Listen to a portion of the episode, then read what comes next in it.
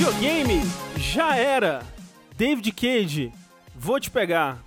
Ubisoft, paga comédia. Eu sou o André Campos e esse aqui é o Fora da Caixa, o podcast de jogabilidade que não fala sobre videogames. E hoje eu estou aqui com Eduardo Sushi, Olá, eu vim rezar uma missa. Rafael Kina, O senhor é meu pastor e nada me faltará. Fernando Tengu. É, vou ler na picanha. Corretíssimo, todos corretos. Não tiraria nenhuma sílaba do que foi dito aqui. Afinal de contas, esse é o centésimo décimo sexto episódio do Fora da Caixa. Mas vejam só, o segundo apenas que gravamos ao vivo. Que coisa bonita. Já parou pra pensar, André, que daqui a pouco, assim, ó, daqui a pouco. Daqui a pouco. Aham. Já vai ter 60 episódios de Fora da Caixa ao vivo. Aí você fica na cara, já passou 60 episódios? Não, mas assim, pra ter 60 episódios, Sushi, vai ser daqui a 4 anos. Porque 50 por ano, se fosse semanal, É, é dois Vinte- anos. 20. Não, então, 25. Dois e meio. É, dois, dois e meio. É, ok. Passa rápido. Passa rápido, será? Bom, André, tem uma pergunta pra você. por favor. F- Foi, foi intencional que, a partir do momento que a gente começou a fazer o Fora da Caixa ao vivo, você mudou a abertura do programa? Foi 100% intencional, porque eu nunca gostei da abertura do Fora da Caixa. e a gente sempre sentava pra gravar e eu ficava 30 minutos pensando em alguma, alguma coisa que a gente poderia fazer e aí poderia ir para Fora da Caixa. Porque eu pensei, preciso de uma abertura que não exija criatividade. Esperto foi o Corraine, que escreveu o texto da abertura do Linha Quente E vive até hoje. e tá aí até hoje. É a melhor introdução que não precisa pensar em nada. Uhum, uhum, uhum. Perfeito. Estou aqui fazendo minha, né, minha pequena homenagem ao querido Jornal Jornal. Uhum. O jornal que é mais jornal que o jornal que você compra na banca de jornal. Perfeito. Um- esse, esse grande clássico aí. Enquanto né, a gente tem aí uma abertura mais simples do Fora da Caixa, na verdade. Que é mais um podcast que existe por conta da contribuição de pessoas como você. Que vão lá mês após mês nas nossas campanhas do Patreon, do Padrinho, do PicPay, com o seu sub na Twitch. E fazem a sua parte aí. A partir de um real você já está fazendo toda a diferença. A partir de 15, você ganha acesso aos nossos grupos secretos aí, inclusive o grupo do Discord, o grupo do Facebook, que tem lá, né, os nossos podcasts bônus da LC Cedilha, né, que acabamos de gravar um episódio, né? Isso é verdade. A gente tá fazendo isso aí agora, a gente grava o DLC Cedilha offline e aí a gente já vai ao vivo aqui Uhum. pro Fora da Caixa. Que acontece quinzenalmente, né? Então, lembrando, pra você que tá chegando aqui pela primeira vez pra assistir o Fora da Caixa ao vivo no twitch.tv jogabilidade, às quartas-feiras, 8 e meia da noite, a gente vai gravar o Fora da Caixa, alternando, né? Semana sim, semana não, aquela coisa bonita. Mas convidamos você que tá ouvindo a versão editada, né? Que você pode encontrar aí onde quer que você escute podcasts, né? Procurando por jogabilidade no seu aplicativo de podcast favorito, no Spotify, no Google Podcasts, Apple Podcasts ou seu outro app aí da sua preferência. Convidamos você a vir participar quarta que vem que vem, né? Sem ser a que vem a outra, na verdade. Aqui vai vir ainda. A que vai vir para acompanhar aqui uma gravação do Fora da Caixa, essa nova grande atração ao vivo aqui que teremos para todos sempre. Amém. Né? Amém. A temática é essa, afinal de contas. Amém. Exatamente. Já- André, já parou pra pensar? Hum, que é possível que a gente já teve essa conversa antes? é possível. Que o Hermes e Renato é pra gente igual o Chaves foi pros nossos pais? Não, pera, como assim Chaves foi pros nossos pais? O que você tá falando? É que Chaves foi pra gente também, né? Foi, é, eu- foi, mas eu acho que, tipo, pros meus pais, assim, era mais ainda. É, pros seus pais. Eu não sei, eu acho que pros meus primos mais velhos, assim. É. É que meus pais são muito mais velhos. Eu, eu diria que o Hermes Renato é tipo, sei lá, o Costinha. Isso, Né, a o- escolinha do professor Raimundo, Ai, professor a primeira, Raimundo, sabe? isso, isso, isso. Que é a escolinha da alegria, né? Escolinha da alegria. Escolinha da Alegria. O- essa parada é, assim. é, Ronald Golias. Ronald Golias, o Juca Chaves, Juca Chaves. Juca Chaves, é né? verdade. Essas porra assim. É. Porque Hermes e Renato, daqui a pouquinho já é referência de velho. Se já não for. Deve ser. Eu, eu acho que já é, inclusive. Eu É. acho que já é. Hermes e Renato é total referência boomer, sabe? Tipo, É. É, é, total. denota uma idade, assim, tipo, se você entendeu essa referência do Hermes e Renato, você já tá com duas doses já, entendeu? De vacina. Uhum. Sim, sim, sim. Exatamente. É, não, eu acho que sim, eu acho que sim. E como todo humor, né, hoje em dia já é difícil de assistir. Difícil ah, de não, voltar. não pode voltar mais não. A gente só lembra com. Nossa, era legal, né? Mas não vê, não. É, pois é. Humor é assim, né? O humor É. é, está pra videogames como pixel art. é, Enfim, não vou conseguir fazer a. a comparação. Afinal de contas, eu não sei nada sobre videogame. Estamos gravando um episódio fora da caixa, na verdade. Exatamente. É, e eu queria perguntar quem quer começar hoje. Eu poderia começar? Posso começar? Pode começar. Claro. Pode.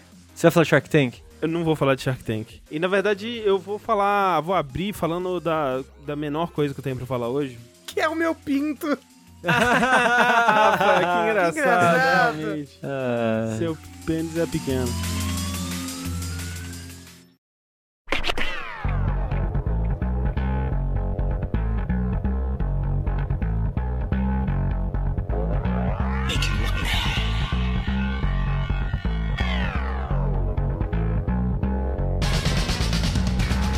É, talvez eu fale pouco das duas coisas que eu tenho pra falar, mas de qualquer forma, uma coisa que tem ressurgido da minha vida aí nas últimas semanas, desde que o trailer de Matrix 4, Matrix Resurrections, foi lançado, é o reacendimento do meu interesse por Matrix, né? Tendo em vista que jogamos aí nos últimos saideiras o, o Matrix, é, o Enter the Matrix e estamos no, no processo de jogar o Path of Neo, né? Eu também fui atrás de outras coisas. Curiosamente, não reassisti os filmes ainda. Hum, Hum, Talvez esteja guardando essa oportunidade para um momento mais propício aí, não sei. André, Oi. fora da caixa especial Matrix, o que, que você acha? Talvez sobre o primeiro. É que é. Talvez se a gente conseguir. Nós quatro assistimos e falamos sobre. Mas eu acho que tinha que ter uma pessoa que nunca assistiu também. eu não vi, eu só vi o primeiro. É, eu só vi o primeiro e quando era criança, assim, eu lembro bem pouco. Eu diria, inclusive, pra gente só falar do primeiro no Fora da Caixa. é, o André não gosta dos outros dois. Olha Não, tem que falar dos três, eu acho, hein? P- pode ser também, pode ser. É, bom, Vamos ver, vamos ver, vamos ver. fica aí essa ideia, né? Mas enfim, o que eu queria recomendar para as pessoas, que eu acho que é uma parada que na época dela ela era mais conhecida, mas hoje em dia eu não sei se tanta gente sabe que existe ou se lembra que existe, porque Matrix foi o primeiro DVD que eu assisti na minha vida, Uou! né? Foi naquela, naquela época ali. DVD, o que é isso, André? Pois é, né? Tipo, eu- e eu assisti no computador, né? Que a gente não tinha o player do DVD, mas eu comprei o Hum. drivezinho de DVD e eu conseguia alugar. Eu tinha que ir no centro da cidade, porque era a única locadora que tinha DVD pra alugar. Tipo, uma prateleirinha bem pequenininha. Não devia ter mais de 20 DVD ali. E um deles era o DVD do, do Matrix. Mas você tinha um drive no seu computador pra ler DVD? É, foi quando começou a ter. Ele, foi, ele era bem caro na época, inclusive. É, porque eu lembro, assim, que o primeiro DVD que eu assisti era uma amiga minha que ela era mais rica. E aí ela tinha um aparelho de DVD em casa. E quando a gente foi na casa Aham. dela, ela botou. A gente era muito criança, a gente tava tipo na quarta série. Ela botou o filme do South Park pra gente assistir. Nossa, mas que ano que é isso? Ah, 99? Acho que filme de South Park Ah, deve ter sido ok. 99. Ok, é, ok. acho que sim. O que eu ia falar? O primeiro DVD que eu assisti foi quando meu pai comprou um aparelho de DVD e foi acho que 2001, comecinho de 2001. Eu acho que isso pra mim deve ter sido dois, por volta de 2002, 2003, porque eu lembro de ter assistido duas torres em VHS ainda. Carai. É. É, o primeiro, ó, curiosidade, o primeiro filme em DVD que eu vi foi Harry Potter e a Pedra Ah. Filosofal. Ah, tipo assim, eu vi. Eu vi, eu vi o Harry Potter, eu tenho o Harry Potter 1 e 2 em VHS, em algum lugar aqui em casa ainda. então, tipo, eu, eu demorei muito pra ter DVD. É, é Senhor dos Anéis, a primeira vez que eu vi foi VHS. Acho que o Retorno do Rei também eu vi em VHS, depois, né, depois, que sai, depois do cinema e tal. Mas enfim, o que eu queria dizer aqui é que no- nesse DVD de Matrix que eu alugava nessa locadora em específico, eu aluguei ele algumas vezes lá, inclusive, era uma coisa que eu acho que eu não vi, nunca vi em outro DVD, que era um DVD tipo vinil, que ele tinha dois lados, dependendo do que você, do lado que você colocasse, ele tinha o conteúdo ou um outro, né? Uhum. E um desses lados, na minha memória pelo menos, tinha um, um extra, né? Que era um basicamente um filme novo, que é, eles chamavam de Matrix Revisited, que foi, foi um documentário gravado enquanto eles estavam produzindo o Reloaded e o Revolutions, né? Que foram filmados juntos. É um documentário de umas duas horas é, sobre a produção do, do primeiro Matrix, né? Que, que é um making off já meio, meio que histórico, de certa forma, né? Sim, pois é, tipo, pra mim, eu, eu assisti esse, esse documentário, eu acho que tantas vezes quanto eu assisti o, o primeiro Matrix. Tipo, ele é tão bom pra mim quanto o primeiro filme. E eu sempre gostei muito, sabe, de extras no geral, assim. Quando eu comecei a entender melhor inglês, né, eu sempre revia o filme com os comentários. Eu sempre gostava de filmes que tinham, né, tipo, os featurettes, assim, que é, mostrava bastidores e tal. Tipo, eu ia mais pra esse conteúdo do que pro filme em si, porque muitas vezes era um filme que eu talvez já tinha visto no cinema, alguma coisa assim, quando eram esses filmes grandes, assim, tipo Harry Potter, Senhor dos Anéis. Inclusive, o Senhor dos Anéis tem documentários excelentes também. Sim. Nossa, os documentários de, de produção do Senhor dos Anéis são muito bons.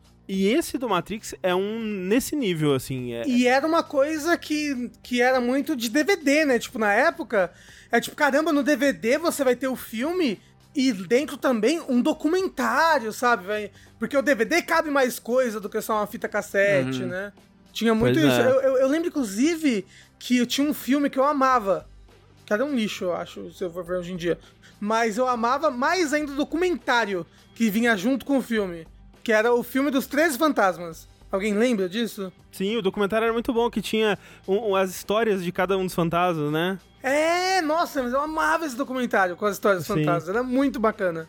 E, e- e o menu interativo, ó, eu, eu lembro que eu jogava um jogo do, no- na, na Bela Fera. No DVD da Bela Fera, que tinha que, sei lá, subir a escada do castelo, um negócio assim.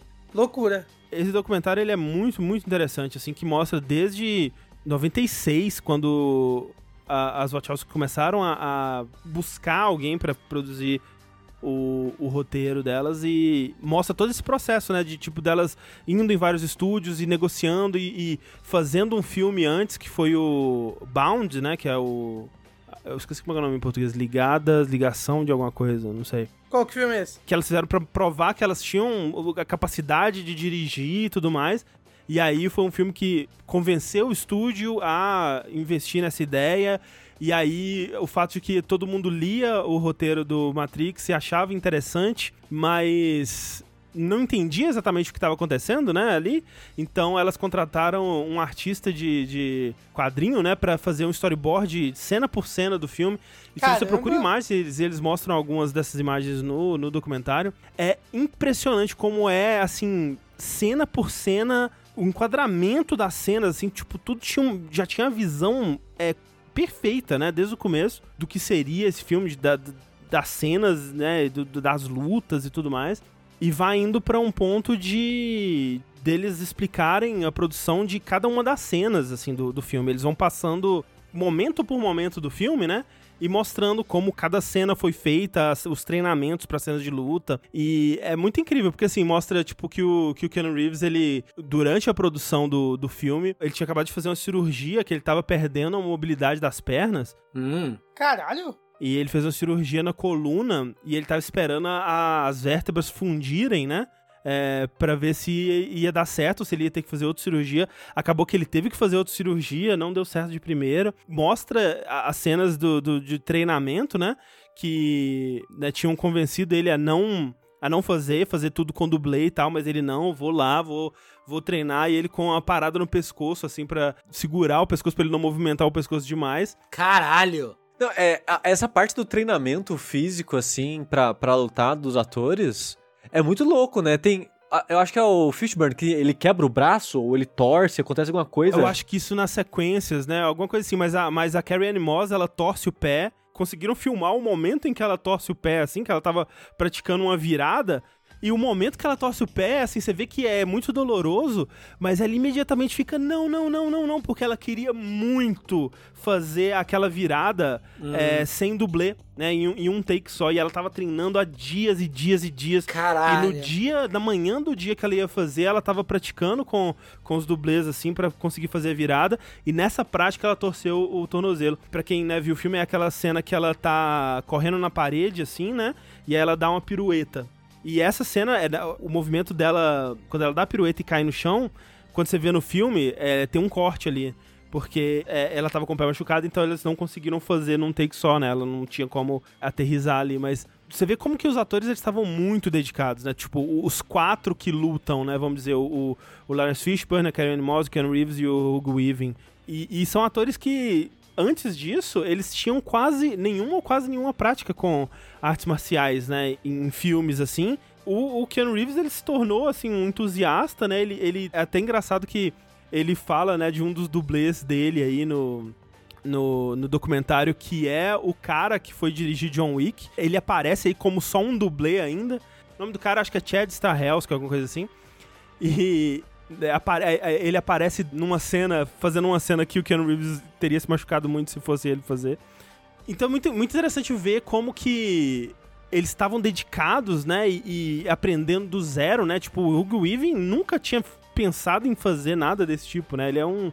Ele já tinha isso aos seus 40 e poucos anos, eu acho, nessa época. É, é, muito fascinante de ver, né? Todo, todo o trabalho envolvido, todo, toda a dedicação de todo mundo. E ver como que as cenas, né, que hoje em dia são icônicas, né? Como que elas foram é, repetidas e tentadas de novo à exaustão, né? Tem uma, um momento muito. Que, que eu acho que, assim, é, sei lá, os, os dois segundos mais da hora da história do cinema, que é uma, uma cena naquela, naquela luta do lobby no, no Matrix 1, onde é, é a último, o último, último take dessa, dessa luta, né? Que o Keanu Reeves ele sobe, ele dá um chute triplo num, num, num, soldadinho, né? Ele dá um chute no peito, outro chute no peito e o terceiro no pescoço. E aí ele cai. E quando ele cai, ele cai numa pose tão da hora. Eu, eu olho aquela cena e falo, como que alguém pode ser tão da hora quanto Keanu Reeves nesse momento? É impossível. Olha só, gente, eu vou, eu vou mostrar. Se você estiver ouvindo a versão em áudio desse podcast, né? Recomendo que procure essa cena no YouTube e veja o finalzinho dela. Olha aí, caralho, velho! Olha como ele é da hora!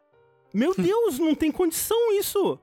E, e você vê esse, esse momento no, no, no making off e você vê que o Ken Reeves ele fez essa cena, tipo, 30 vezes, até ter o movimento perfeito, assim. Ele tá lá, todo mundo em volta falando, não, já tá bom, a gente já tem umas duas que estão boas. Ele tem boas, mas não tem ótima, né? Então vamos continuar. até ficar perfeito. E meu Deus do céu, cara, é, é esse momento, assim, eu, eu, eu penso nesse momento, assim, di diariamente quase, sabe? Quão perfeito é. Você replicou isso na época, André? N não seria capaz. Eu não, não, não seria. É, né, não teria essa capacidade. Gente, mas deixa eu falar uma coisa. Eu ah. amo Matrix, né? Blá blá tudo mais. Mas essas roupas, hoje em dia, é tão ah, cringe, né? dia, né? Meu Deus do céu. Mas, mas, mas é porque virou uma roupa que você vê Acho que o, o, o Nerdola do Nerdola tentando replicar, não sei. Ah, não, é óbvio, né? Nerdola dos anos 2000, eu não sei, mas eu, eu, eu olho e falo, ah, que cringe. Eu não tenho problema, não. Pra mim é marca de uma época, sabe? É, eu acho que tudo que você vê que é antigo, assim, é, fica... Talvez, talvez. Disso, né? né? Acho, acho cringe, desculpa. A roupa não é legal. Ah, eu, eu, eu, acho, eu acho legal, tipo, eu acho o jogo de PS1 legal, sabe? Pros padrões de hoje em dia é meio feio, mas tem o seu charme da época. Sim. Mas é, então assim, é, recomendo muito é, esse documentário e tem documentários dos outros dois filmes também que são na, na mesma pegada que eu não eu não reassisti, mas tenho interesse também. A coisa que eu lembro desses outros documentários dos outros filmes é que eu lembro que na época eu via os documentários e ficava meio mal pelos atores, porque eles estavam muito acreditando que ia ser uma coisa muito maior do que o primeiro ainda, e ser muito mais foda. E eu pensava, nossa, eles estavam dedicando tanto, né, pra, pra esse filme, porque uma coisa é você ver os atores tão dedicados quanto eles estavam nesse primeiro, e resultar numa parada maneira. Outra coisa é você ver os atores super dedicados, talvez mais dedicados ainda, os atores e todo mundo envolvido, né? E resultar numa parada que não é tão legal assim, né? Quero rever esses documentários também, porque eu lembro deles serem legais, mas fica aí a recomendação do, do Matrix Revisited, que é o documentário de produção do primeiro filme. Muito legal.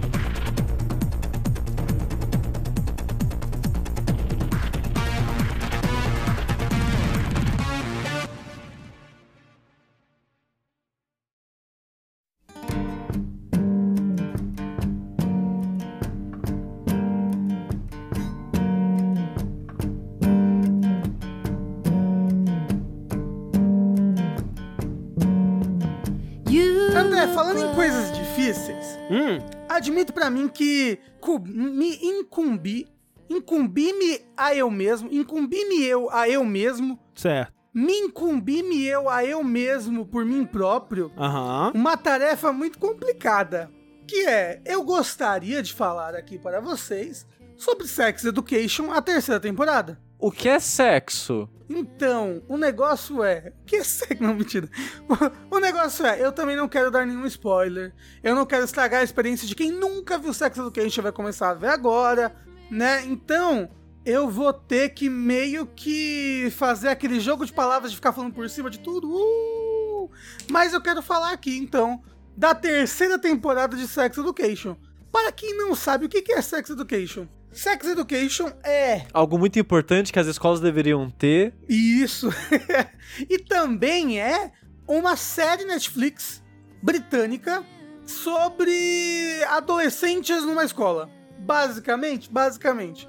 Mas o, o, o núcleo principal, ou pelo menos é assim na- nas primeiras temporadas, mais na primeira do que na segunda, e muito menos na terceira, é sobre esse garoto, o nome dele é Otis, ele é o, o menino que mora na estação de trem lá, como é que é o nome dele? Hugo Cabré, é isso? É, ele é o... Você tá falando, eu acredito. Ele é o menino que faz o, Cra- o Cabré. E ele é filho de uma sexóloga, né? E apesar dele não se dar muito bem com a mãe, ele aprendeu muito com ela. Ele sempre ouvi- viu a mãe dando, fazendo terapia, sempre leu as coisas delas, as não só os livros que ela lança, mas as- os livros que ela lê. E ele entende bastante de, disso. Apesar dele mesmo ser, tipo, na primeira temporada, ele não consegue sequer se masturbar. Ele tem um, uma trava ali social absurda com, os, com sexo, com o próprio pênis, com tudo. E o negócio é que ele, o Otis, com uma menina do colégio que ele começa a estar afim, que é uma menina que precisa muito de dinheiro e por isso que ela começa a fazer isso, que é a Maeve, eles começam a, em troca de dinheiro, aconselhar adolescentes com problemas que eles têm com sexo. Porque adolescente transa, Mentira. transa muito, transa errado, faz bosta e não tem ninguém pra guiar, né? Então, tipo, acho que na, na primeira temporada mesmo tá tendo um surto de clamídia no colégio, assim. E, tipo, a escola mesmo não faz nada, sabe? Tipo, eles não. Ele, eles são bem retrógrados na, na questão de educação sexual. Clamídia é verme? Ah, gente, clamídia é IST. É infecção sexualmente transmissível.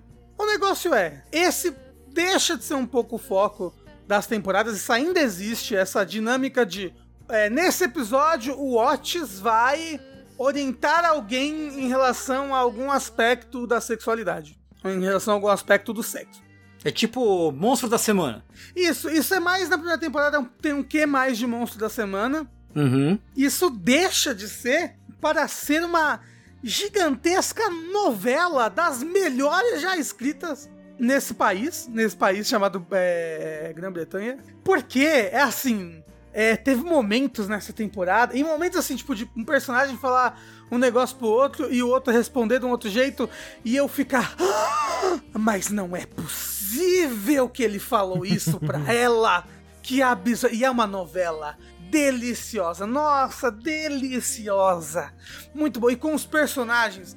Personagens muito bom. Personagem que eu, que eu, que eu sinto muita saudade. Acaba a série e eu estou, tipo, morrendo de saudades, assim, dos, dos meus personagenzinhos ali. Tem o Eric, que é o melhor amigo do Otis, que é gay. Tem um outro personagem que é o Adam, que é o. me- Alguém pode achar estranho, mas eu acho que é o meu personagem favorito da série. Tem a própria Maeve, tem a melhor amiga da Maeve. E assim, ele tem o quê? Um quê que talvez o Sushi e o André, assim, não gostem muito. Acho que o Tengu até não liga tanto, mas Hum. que ele, no começo, principalmente na primeira temporada, ele tem muito de um humor de vergonha alheia, sabe? Eu adoro vergonha alheia, como assim? Não, você não sofre? Eu amo. É, como eu me sinto vivo. É, é o sushi que não consegue, que não consegue assistir, vergonha alheia. Ok, ok, talvez assistir mais, então é.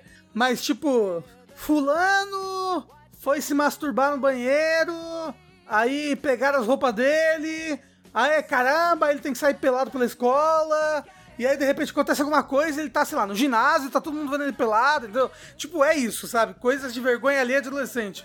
Mas por que, que a pessoa tirou a roupa pra se masturbar? André, eu tô inventando uma situação, calma. Entendi. Ah, ok, ok. Ah, tem gente que tira a roupa pra fazer cocô, André. Meramente hipotética, assim. É. Ninguém, entendeu? Eu também nunca entendi quem tira a roupa pra fazer cocô. Você já entendeu isso? Nunca entendi. Eu, por exemplo, faço de roupa. A Clarisco, ele se masturbou na escola? Clarice, Clarice, eu acho que se masturbar na escola é o mínimo que os adolescentes fazem dessa série, que são adolescentes muito merdeiros. Sinceramente, acho que não tem lugar que dá menos tesão do que a escola, assim. Mas, mas às vezes é o proibido que, É. né, que faz a pessoa. é, pode ser. Assim, Pode eu ser. conheço muita história de gente que se masturbou na, na escola, hein? Muita. Muita história de gente que se masturbou É. na escola, assim. Eu nunca fiz isso. Mas Aham, um amigo eu acho que seu. foi na oitava série. Ah. Um amigo meu fez na sala de aula. Caralho. É, então, já ouvi história de gente, ah, na sala de aula, ah, botei a mochila no... Já ouvi coisas terríveis, assim. É, e as adolescentes transam, na Sex Education, os adolescentes transam muito na escola, assim, socorro. A pessoa que limpa essa escola é uma pessoa muito infeliz. tá? Mas um dos aspectos mais legais que tem, além da, de ser uma novelona e ter os personagens, e você fala, meu Deus, quem vai ficar com quem, e você torce pelos relacionamentos dele, é uma merda que nenhum relacionamento dura mais do que uma temporada, uma loucura isso. Mas é o fato do, do quão diverso é o cast. É um cast com uma diversidade muito grande, muito bacana. E o quão legal e o quão único são os temas que eles tratam. Tipo, único não, mas é. Eu nunca vi os temas que eles tratam serem tratados dessa maneira e com essa naturalidade, de uma maneira certa e com respeito. E se, se teoricamente uma série que é mais voltada para adolescentes, adolescentes, jovens adultos, eu sinto que eles tratam bem os temas e, e, e, e são profundos e representa, tem uma representatividade muito boa de todos eles. Tem um episódio inteiro sobre Chuca na segunda temporada, assim, que é ótimo. Episódio inteiro não, né? Mas é um dos temas do episódio é Chuca no segundo episódio. E, e como eu falei, nada é levado como um tabu, sabe? Realmente tudo está ali para ser discutido por ser, porque a sexualidade humana é diversa e é natural e deve ser discutida e falada sobre. E essa série é, é uma das melhores séries da atualidade, de longe, para mim para mim, uma das melhores séries da, da, da, atualidade. Eu acho que todo mundo deveria ver Sex Education, assim, mesmo, mesmo, mesmo. É, e é, é, interessante, eu não, não vi, né? Mas é, eu, eu vejo muito da, essa resposta que você tá falando aí, que foi uma daquelas séries que veio crescendo devagarzinho, né? Uhum. Que a primeira temporada eu vi alguma pessoa ou outra falando sobre, aí a segunda um pouquinho mais. E aí quando essa terceira estreou, assim, parece que o pessoal, uou, Sex Education uhum. é um é, melhor série do, do universo. Uhum. É, tá fazendo bastante sucesso mesmo. Assim, eu vou te falar que, que tipo, eu nunca vi é, um, abordarem tão bem. Eu, eu, eu, acho que eu nunca tinha visto em nenhuma série um, um personagem não binário, sabe? E, e hum. abordado de um, de, um, de um, jeito bom, pelo menos eu achei bom. Não, não sou um não, não uhum. binário para falar, tipo, nossa, está perfeito ou qualquer coisa assim. Mas, tipo, tendo uh, amigos que já passaram por fases não binárias, depois até se descobriram trans ou não. Tipo, muito dos relatos e das coisas de vida deles eu eu vi sendo representado ali na série, eu falei, caramba, que, que legal. E coisas assim como, como o uso de binder e até, tipo, dicas para o uso de binder, umas coisas, tipo, muito legal. Muito, muito, muito legal. Eu gostei bastante da terceira temporada, apesar de que eu sinto que ela é a temporada que menos se encerra nela mesma, assim. As outras, uhum. todas, todas, terminam em cliffhanger. Essa, eu sinto que terminou... Vamos supor que era, era pra ser uma temporada de 10 episódios, terminou oitava, assim. Eu sinto que ela... Hum. Dito isso, ela tá renovada para mais duas temporadas já. Então. Fica aí. Não sei, mas eu, eu, eu, eu, sinto que precisava. Eu queria mais uns dois episódios aí. Tem muito assunto que não acabou nessa temporada e eu espero demais que, que chegue logo um, um, novos episódios antes que eu esqueça tudo, porque é sempre assim, né? Passam-se dois anos numa temporada e outra eu esqueço. Aí eu tenho que ficar revendo, revendo, é, vendo resumo, sabe? Daí. Ah, na Netflix tem uns resumos, mas não são muito bons, não. Tá aí, Sex Education. Porra, sério, assisto. Assista, é tão gostoso, é tão engraçado. Sex Education, Netflix. Muita coisa que a gente tá falando aqui é Netflix, hein? Esse Netflix não está pagando nós. Por favor, não, Netflix, não tá paga pagando. nós. Assim, Paga a gente aí, pô. Nossa, poderia, né? Ia ser irado. Poderia. Inclusive, É. vamos falar de uma coisa que não tá na Netflix agora, Tengu. É, é, cara, é verdade, né? Eu tava pensando, não, porra, eu vou falar de uma coisa que também tá na Netflix, mas não tá. Olha só. des gens heureux.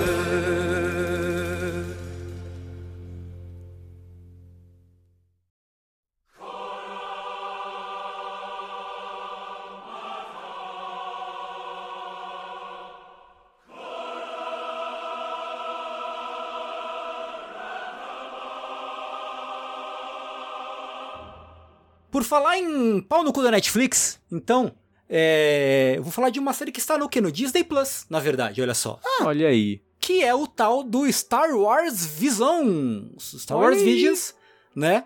Que é uma antologia de animes, desenhos animados japoneses, Estudo das antas. né? que? É o estudo das antas, né? A antologia. Ah, ah, ah, ah, faz sentido. Pois é.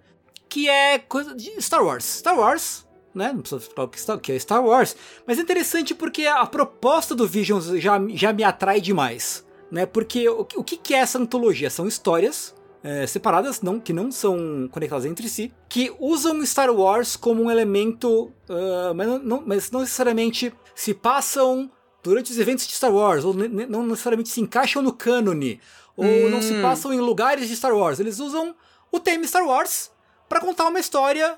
É um what if aí de Star Wars. Nem isso, na verdade. São só histórias. Eles usam, tipo, um melier de Star Wars, assim, né? Tipo, um- Tipo, não tem personagens de Star Wars, sabe? Não tem o Darth Vader, não tem o Luke, não tem. Mas tem o Boba Fett e tem o, o Jabba, né? Mas é um, acho que é um episódio só. Mas eles não se prendem ao cânone de Star Wars. Uhum. O que é muito legal. O que é, de fato, essa, essa coisa aí? É, eles pegaram vários estúdios de produção de animação japoneses e cada um faz um, ou em, alguns casos dois, episódios dessa, dessa antologia. Aí, alguns episódios têm 15 minutos, outros têm 20, 25, 24, uns com 13, né? Varia bastante a duração, mas acho que a maioria tem menos de 20 minutos. Se não me, se não me falha a memória. E aí tem coisas como o Studio Trigger, que faz dois, né? do- Dois desses episódios são da Trigger, né? Tem a Science Saru, que é a empresa que fez o Keizoken. Uhum. Tem a Pro- Production ID, que é uma empresa famosa que eu nunca me lembro o que, eles fazem, mas eles são também um estúdio famoso. Ghost in the Shell. Eles fizeram o, o clipe do Breaking the Habit do Linkin Park. Tá aí, tá aí, né? É, a menina pirata que tá saindo agora a também é Fina, a deles. Fina The Pirate Princess, né? Tem a Kamikaze Doga, que é a empresa que faz as aberturas de Jojo, que são sempre muito bonitas, né? Pelo, ou pelo menos faziam as primeiras, as primeiras temporadas. Mas enfim, é um apanhadão de vários estúdios bacanas do Japão, cada um fazendo uma história. E é interessante porque o primeiro episódio, acho que ele já mostra muito bem o espírito do que é o Visions, que é, é um é uma episódio que chama The Duel, ou Duelo, né? Que é uma releitura dos Sete Samurais com elementos de Star Wars. Hum, Você tem ali uma vilazinha que seria de um Japão feudal, mais misturadas com elementos de tecnologia. Tem um samurai todo badass, todo, todo malvadão que anda com um droidzinho com ele. Aí tem um, ele vai parar numa, num lugarzinho pra tomar chá e o estala, estalajadeiro é um alienígena. Então você vê vários elementos de tecnologia de um dos Star Wars meio que, que, que salpicados ali na coisa, né, na, na história. E é a história dos sete samurais. Tem uma vila, essa vila é atacada por bandidos que vêm naquele, naquele caminhão dos, dos Jawas, sabe? uhum, uhum. aquele caminhão do deserto, assim. É, e sai um monte de gente com, com é, sabre não, rifle de laser, vem atacando. Aí a mulher que a, a mulher líder deles é uma uma Sith, que é, não sei se vocês tiram a ver, mas o trailer tem uma cena que é uma pessoa lutando com um, um guarda-chuva de sabre de luz. Sim, eu vi. Sim, é. é. Ah, mas assim, eu não vi o trailer, eu não vi nada, mas o que eu vi, Tengo, foi os nerds de Star Wars, os, o- os fanboys de Star Wars chorando lágrimas de sangue por causa Sei. dessas coisas assim. Sério? Isso não é Star Wars! Star Wars não tem guarda-chuva no cânone, sei lá. É, isso nunca aconteceu, não faz sentido esse sabre de luz. Ah, ah. A pior coisa que já aconteceu com Star Wars foi o fã de Star Wars. Eu, eu diria que, que a pior coisa que acontecer com qualquer obra, qualquer coisa, é o fã dessa coisa, sinceramente. Jesus que o diga, né? Né? Po- Pois é, né? Não é? Essa pessoa vai atacar e esse samurai malvadão, né? O, o viajante aí vai lá e lutar contra ela e tal. Vai, vai, vai. E a, a luta é muito bem animada, tudo muito bonito. Então, são histórias que brincam, né? Já a segunda história é sobre um menino que ele é um, Jedi que escapou e tal. É um menino ex-Jedi, né? Que entra pra uma banda, uma ban- band de rock. e essa banda vai tocar pro Jabba, pro Jabba the Hutt. Banda de Space Rock, desculpa. É, de Space Rock, né? E é um episódio legal pra caralho. O da Trigger, o primeiro da Trigger, que são dois episódios da Trigger, são de dois irmãos é, gêmeos feitos geneticamente pelo, pra sair pelo lado sombrio da força. Hum, Que, aliás, na, le- na legenda da, da- do Disney Plus tá como lado negro. E eles não, não entendi essa. Nossa, eles não, eles não traduzem desse jeito faz muito tempo. Acho que, acho que desde a nova trilogia. É, de- desde acho que do, do Ameaça Fantasma ou da Guerra dos... Desde a Guerra dos Clones. Uhum. eles não fazem é, é lado sombrio. Quase, quase certeza. Mas enfim. Então tem isso. O cara, o episódio da Science Saru, que é o, o, o estúdio que faz Exoken, é de um droidzinho, de um menino robô, que é uhum. tão bonitinho, mas tão bonitinho e é tão. Que é meio Astro Boy, assim, né? Aí eu ia falar, isso é um episódio meio Astro Boy, é, né? é super Astro Boy, assim, cara, é tão bonito e é tão fofinho, cara. Eu, eu amei esse episódio, é muito legal. E assim, só pra falar, eu não vi, né? Não vi. Mas o. O da Trigger, esse dos irmãos aí, Uhum. é bonito, né? Trigger é bonito Puta, demais. é foda. Nossa, como é bonito. Aquela carinha de Promer, né? Sim, sim, sim. Bem aquele ne- cor neon, assim, azul neon, rosa neon. É, lindo demais, nossa. É muito bonito mesmo. É muito bonito mesmo. É, o trailer tá passando aqui enquanto a gente conversa e tá tudo muito bonito no trailer, assim. O trailer só tá passando as melhores cenas, imagino, e tá tudo muito bonito. Não, to- todos eles são muito bonitos. Todos eles são muito bonitos. O que eu menos gostei é de um estúdio que chama Kinema Citrus, que é o que eu não gostei, que eu, que eu não, não lembro exatamente o que eles fizeram, mas é uma história meio meio nhé, assim. Eu, não- eu achei o design da personagem principal, que é a menina que usa capuz, né, que usa, usa capuz e tipo uma máscara na boca, assim e tal. Hum. Eu achei meio, meio, né, não me animou não, mas todos os outros eu gostei bastante. Ah, não vi tudo, eu, eu acho que dos, dos nove episódios eu vi uns sete, Aham. e vários deles me deram vontade de ver a continuação da história. Coisa que Star Wars não causa em mim. Os filmes não causam em mim em momento nenhum vontade de ver o que tu vai conseguir, vai seguir na história, né? O que vai acontecer. Vários dos animes me falam, porra, faz uma série inteira disso agora. Que eu assisto. Mi- Nham, nham, nham, como? Como, como com farinha, sabe? Me dá. E preconceito. Oi? Com farinha e preconceito. Você come Ah, com é? farinha. Ai, gente, vocês são tão desatualizados os memes. Desculpa. Sabe? Ninguém aqui ouviu o, o CD da Juliette, sabe? Como, Nossa como que eu vou conversar com vocês assim, É, sabe? realmente. O André, o André deveria saber. Ele que é o É, bebezeiro eu, aí. eu, o cacto, convicto aí. Aham, É. Isso, isso. Mas enfim, eu gostei muito, cara. Acho que, que puta ideia boa, assim, sabe? Deixar pra galera, assim, tomar todas as liberdades possíveis e imagináveis nos episódios. Os caras vão, exploram vários elementos que nunca seriam feitos no- no- numa série normal. Talvez nos, nos animações, né? no- nas séries animadas de Star Wars, que eu não assisti. Mas mesmo as, série- as séries animadas, elas levam muito em consideração o cânone de Star Wars, sabe? Isso sim, sim, É. sim. Mas eu, eu acho muito legal coisas assim, sabe, isoladas, que não precisam se preocupar com canon ou com quando estão acontecendo, ou com tecnologias que já foram estabelecidas e só criem, né, algo novo, tem a liberdade de criar algo novo dentro desse universo, né, seguindo algumas regras básicas, algumas estéticas básicas desse universo, mas criando coisas novas em cima.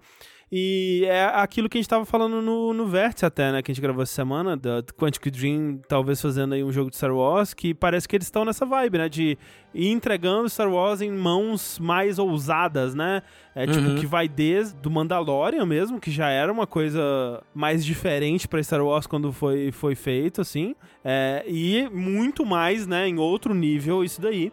Que Uhum. é muito legal, espero que dê certo, assim, que eles façam uma, uma segunda temporada aí com outros estúdios. Porra, assim, tomara, tomara demais. Até tem um episódio que eu acho interessante, que é o episódio 5, que é o Nono Jedi, que é o da Production ID, que eles enfiam, inventam um chaveco que. ah, ah, a cor do sabre depende de- da, da energia de quem empunha ele. Então, se você é um Sith, a sua energia vai fazer o sabre ficar vermelho. Nossa, o fã vai rasgar o cu demais com esse negócio. Nossa, o fã vai rasgar o cu, porque tem a ver com o cristal que usa. É, então, porque, porque o, mostra, tem um cara que é um ferreiro de sabre de luz nesse episódio, né? E ele faz, ele coloca o cristal, né? E ele fala, ah, e a menininha, a tem a filha desse cara, que ela é uma adolescentezinha, e quando ela pega o sabre e liga, a luz do sabre fica meio transparente, meio fraco e tal, né? E ela, o sabre fica é, longo e curto, não sei o que, ele fala, ah, o comprimento do sabre depende da, da ligação que o, que o Jedi tem com a força, que a pessoa tem com a força, e a cor depende do, né, da bondade do espírito da pessoa e tal, não sei o que. E porra, perfeito pra anime. Anime é isso aí, tá ligado? Uhum. É anime, esse é esté- estética anime. E eu amei, adorei de paixão. Faz um. Faz três temporadas de um shonen com isso aí, Não por é, e no último episódio o Sabre vai pro espaço, fura a favor. lua. Isso. Isso, não, no último episódio você descobre que a pessoa, o protagonista, ele era um sabre. O tempo todo. e a mãe dele também era o sabre que ele tava usando. Assim, Sushi, você não tá longe de uma coisa que acontece em um episódio. Olha aí. Você não tá longe. Eu vou, vou falar isso, ó. Mas, cara, assim, divertido demais. Muito divertido. Todos os episódios muito bonitos, muito bem animados, muito coloridos, muito inspirados, eu acho. Dá pra ver que a pessoa se divertiu fazendo, explorando essas possibilidades, sabe? Então, assim, recomendo extremamente demais. Muito da hora. Tengu, Ah, cagueando pra Star Wars. Recomendaria mesmo assim? sim. Show demais. Eu caguando pra Star Wars também.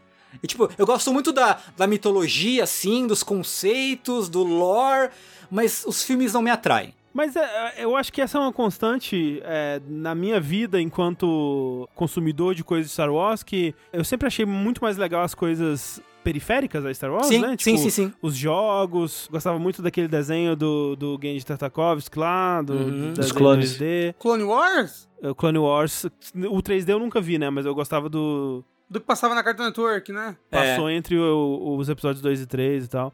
Agora, eu gostava muito de Star Wars. Gostava. Gostava dos episódios. Quando teve o episódio 8, eu falei, caralho, eu sou um puta fã de Star Wars. Esse episódio 8 foi sensacional. Eu amo Star Wars, eu não. Eu, o episódio 9 vai salvar a minha vida, porque ele vai terminar essa história que eu estou amando. Sabe? Puta que pariu, que maravilha. Nossa, Star Wars, episódio 8, como eu te amo, meu Deus do céu. O episódio 9, hoje em dia eu não gosto mais de Star Wars. Eu não, eu não gosto mais de Star Wars, assim. o episódio 9, ele é tão ruim. Mas nem de Mandalorian, você viu Mandalorian? Eu vi, mas eu tô te falando, é, o episódio 9 amargou Star Wars pra mim, sabe? Aham, aham. Eu, eu, eu, eu tenho PTSD quando, eu- quando eu vejo Star Wars agora, porque eu lembro do episódio 9. Eu odeio aquele. Odeio. Nunca mais vocês botam Star Wars na mão do DJ Abrams, pelo amor de Deus. E é culpa do quê? Do fã de Star Wars, o episódio 9, ser aquela A culpa é do merda gigantesca É. que ele é. E bem, a culpa é 100% do fã. É impressionante como a culpa é do fã. Aquele, aquele episódio é, é isso, é. é, é, é. Fan- fan- fanfic, né? Fanfic. E, e, tipo, eu vi pessoa no chat falando, ah, eu não gosto de fanfic, né? Acho que, imagino que falando sobre é, esses episódios. E eu acho que o episódio 9, né? E na verdade essa trilogia nova toda, quando você para pra pensar, né? é uma fanficona. É É um o grande fanficão. Agora, agora, a pessoa que não gosta do episódio 8, de- pessoa de bem não é. Só digo aqui pro pessoal do chat, ok? É, tá, tá no direito de não gostar também. Ah, não é Jedi. Falou que não é Jedi. É cheio de problema também, o 8. É. Tá cheio de problema, mas é o melhor do- dos nove episódios. E agora? Ah, mas até. Não, do- dos nove eu não sei. Dessa trilogia nova eu concordo. né? Mas assim, eu realmente, assim, eu, eu recomendaria, se você é fã de Star Wars, se você não é fã de Star Wars, eu acho que a produção é impecável, é uma antologia muito divertida acima de tudo. Então, cara, a- se você tiver como, né, seja pelo Disney Plus, seja pelo caminhão aí que tombou na, na estrada, é, assista o Star Wars Visions, que é muito, muito legal mesmo.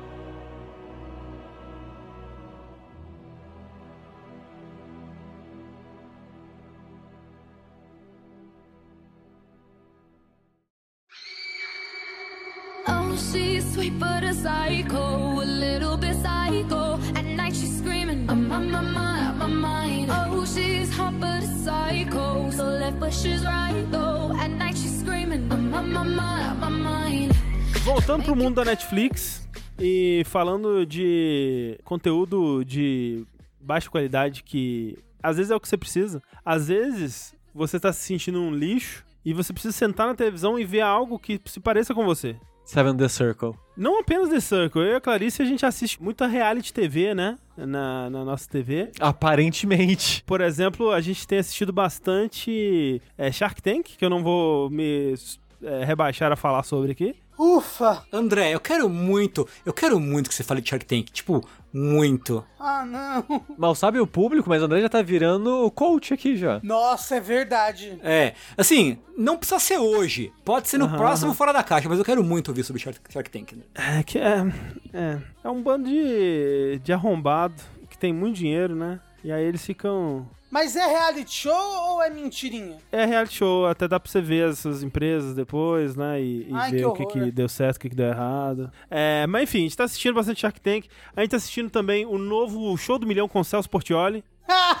Sério? Sim. Ah. E, e é- o show do milhão é, é- é interessante pra você ver, né? Uma, uma janela sobre o Brasil, assim, né? O, o conhecimento do Brasil, assim. O que que, o que, do que que o brasileiro sabe sobre, né? É, mo- o, show, o show do milhão é meio injusto, né? Porque de vez em quando eles decidem que a pessoa ela vai, né? Então, assim, chegou. O último episódio que a gente viu, teve uma senhorinha. Que coitada, né? A senhorinha não sabia de nada. Perguntaram lá, qual é o personagem do Maurício de Souza que tem cinco fios de cabelo pontudos? E ela não sabia. E eu, tipo, caralho, velho, ela não sabe nada. Não sabe nada. Ela já era velha quando inventaram o Cebolinha. Ela é muito senhorinha, muito senhorinha mesmo, né? Você vê que, cê, tipo, ok, não sabe sobre cebolinha, vamos abaixar o, o nível, né? Vamos abaixar um pouco mais. E aí abaixava e perguntava uma coisa super é, senso comum, assim, sabe? Tipo, um ditado popular, assim. Complete o ditado popular. A rapadura é doce, mas não é salgada, não. Não é mole, não. Aí ela, ah, não é mole, não. Aí, tipo, esse tipo de coisa ela acertava. Então, tipo, tinham. Ela chegou a ganhar. Ela saiu de lá com 50 mil reais. Porque eles foram abaixando tanto o nível das perguntas que ela conseguiu ir avançando, sabe? Ela chegou. E eu fiquei feliz pela senhorinha. Porra, mó legal. Da hora. Agora, teve uma hora que chegou um, um rapazinho lá, um jovem, que começou falando assim: que dia é o aniversário da Hebe Camargo, sabe? Caralho, velho, Porra! que porra é essa? O, o- o menino, ele, ele não pegou nem dois mil reais, eu acho. Caralho. Caramba! Mas calma, ele não podia perguntar, ele não podia pular. ele foi algumas ali que ele gastou tudo, todos os power-ups dele muito no começo, mas ele, eu acho que ele errou, eu não lembro o que aconteceu, mas ele não ganhou Eles nada. têm uma meta por episódio, André. Então, é isso que é o lance. Quando você começa a pensar nessa realidade, que não- eles não podem. Eles não vão dar um milhão de reais. Tipo, eles vão dar em um episódio muito especial, alguma coisa assim, sabe? Numa situação muito coisa. Mas você vê que quando a pessoa ela, ela começa acertando bastante, a pergunta ela vai pra um nível assim, tipo, não, ninguém vai conseguir acertar isso aqui, jamais. Tipo, não é, não é, uma, não é uma roleta de perguntas ali, né? Exato. É alguém que vai lá e escolhe a dedo como fuder esse filho da puta. Exatamente, exatamente. A, a, a Clarice falou, tinha um que não sabia o que era destinatário, kkk, coitado. Sinceramente, numa situação de tensão pressão, assim, eu não saberia o meu nome, assim. É, então eu fico pensando muito nisso. Tipo, lá na hora deve ser muito mais difícil. Você deve ficar com muito mais pressão, né? Porque, tipo, você errou, você perdeu o dinheiro, né? Então, é. Mas É. é, mas é enfim. Não vou falar sobre o show do milhão. Eu vou falar sobre o outro reality show que esse a gente terminou de assistir. É, não, na verdade a gente terminou de assistir, porque não saiu o último episódio ainda. Hum. Que é o The Circle, a terceira temporada. Que falta só o último episódio pra gente assistir agora. Acho que vai sair essa semana, em algum dia, talvez já. Saiu hoje. Então não me dê spoiler aí do final do The Circle, a terceira temporada. Mas a terceira temporada de qual país? Dos Estados Unidos, que é o único que teve mais de uma temporada. Quer dizer, o britânico ele teve mais de uma temporada, mas não, acho que o britânico não tem na Netflix, né? Então, teve. São três temporadas que tiveram do The Circle Estados Unidos. Aí teve uma do, Bras- do The Circle Brasil e uma do The Circle França, né? Acho que são essas. Você viu todos?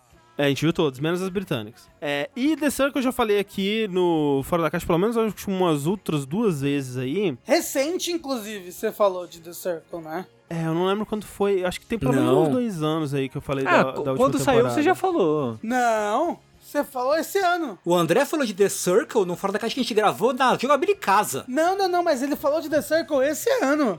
É, não, não foi esse ano, não. Esse ano com certeza não foi. Será que não? Não, eu com tô certeza com a não foi. impressão esse de que foi, mas tudo bem. É, eu acho que foi na pandemia já, mas a segunda temporada eu acho que foi em algum momento do ano passado. Mas enfim, Ah, ok. a segunda temporada do The Circle americano foi a melhor temporada que, que teve, assim, né? Que eles introduziram umas, umas mecânicas novas, umas coisas surpreendentes, assim, de, acontecendo, né? Um- uns mind games mais elaborados e tal. Foi bem legal, os participantes bem legais também. Mas, né, dando um, um resumo, assim, é, é um... Esse reality show, ele, como eu já falei das outras vezes, ele é muito, é, muito legal por alguns motivos. Primeiro porque ele é muito digerível, assim. Ele é, ele- são pequenos episódios de, às vezes, 40 minutos, às vezes menos, às vezes um pouquinho mais, alguma coisa assim. Mas a sensação que dá é que é 20 minutos, assim, o episódio. Então, porque ele é muito bem editado, né? O ritmo da edição dele é, é pra te levar de um, de um momento pro outro ali. Sempre tá acontecendo alguma coisa, sempre tá acontecendo a próxima prova, a próxima avaliação,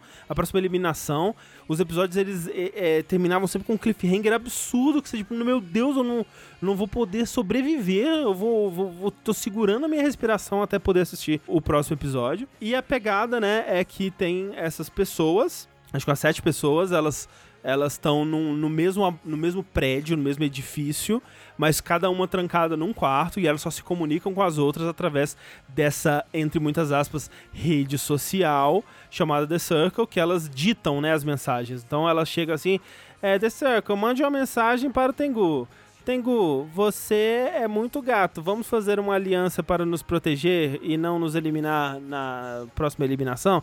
E aí as pessoas vão. Hashtag aliança, hashtag Tengu, hashtag amor fraterno. Isso, hashtag. Essa foi a solução deles pra não ficar as pessoas sentadas no computador escrevendo no teclado? Ah, é, né? Com certeza. E, e, tipo assim, né? Dá pra você saber. Fica muito claro que não é um programa lendo o que eles estão digitando, porque ele ah, pega muitas nuances, né? Então, tipo.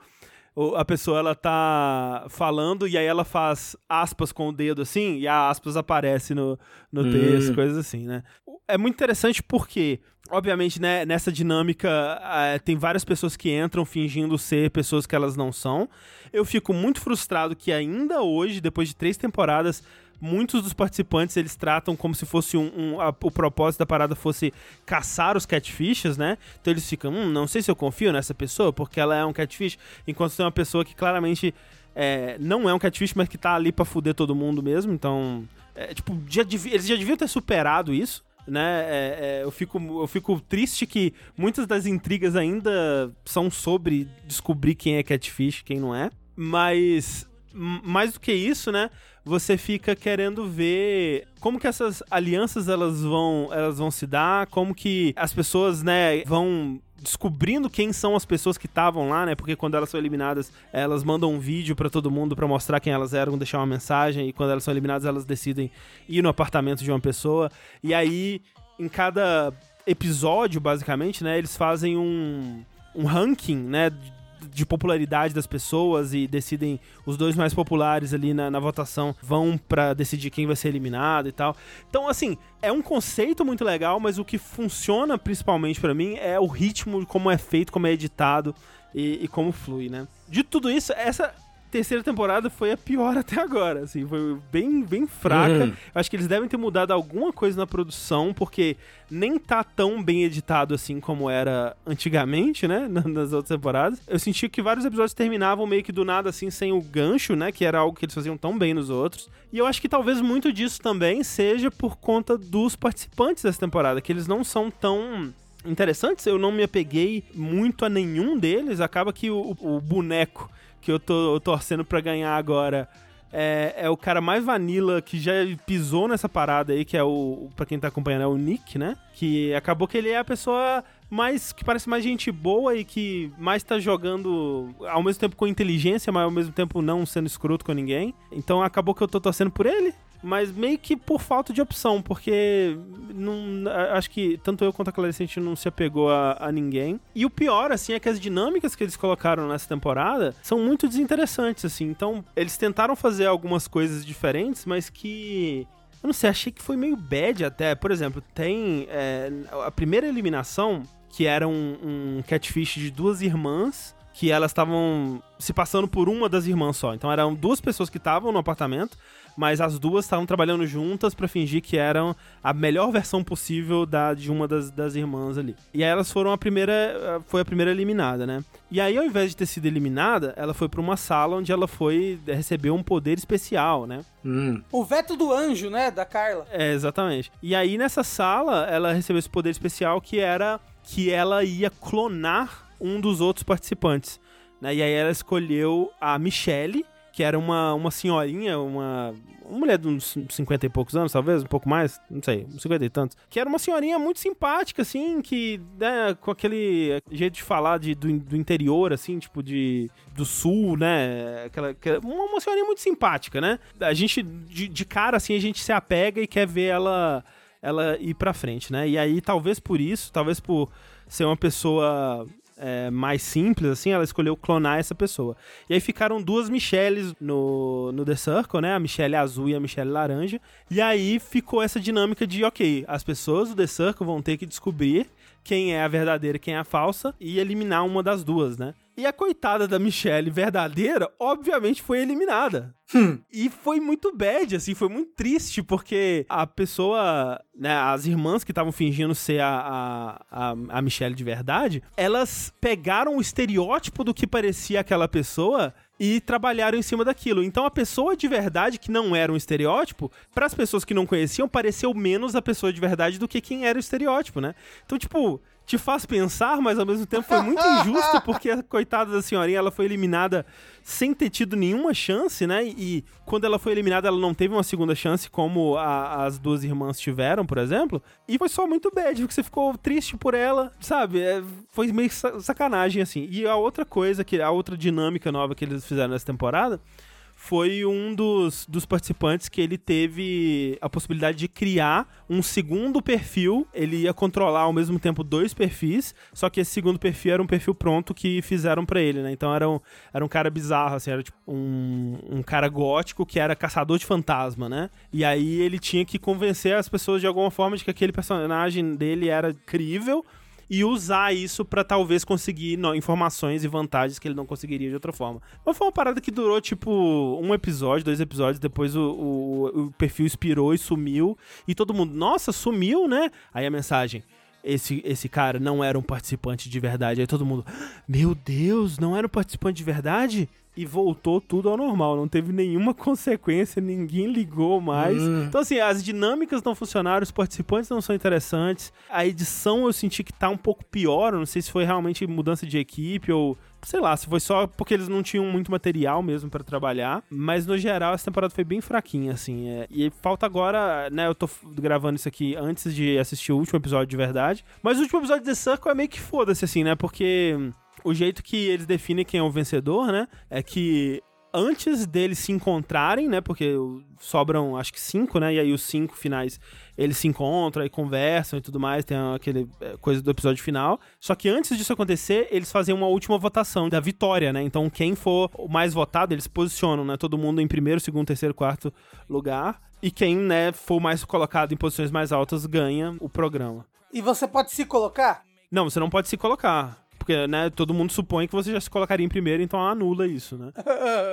Mas o fato é que as pessoas, nessa dessa última votação, elas já começam a pensar assim, ok, essa pessoa ela é muito popular, então eu vou já colocar ela no final. Pra eu me dar bem nessa votação, né, então eles ficam meta fazendo a votação, sabe? Tipo, a votação do final ela nunca significa nada, é totalmente aleatória, porque as pessoas estão tentando pensar vários passos na frente, e aí quem ganha é tipo nada a ver, assim, é uma pessoa que tá- tava lá assim e ganhou. Então é o final de The Circle é sempre muito zoado. Eles tinham que arrumar uma solução melhor do que essa. Então nem tô tão animado assim pra ver o último episódio, só vou ver mesmo porque, né, já chegamos até aqui, vamos, vamos ver até o final. Mas sempre que tiver eu vou assistir, porque é muito divertido. Mesmo, mesmo uma temporada ruim assim, é aquele entretenimento vazio que você busca quando você só quer sentar na frente de uma tela colorida e ver pessoas fazendo barulhos pra você, assim. E essa é a experiência de The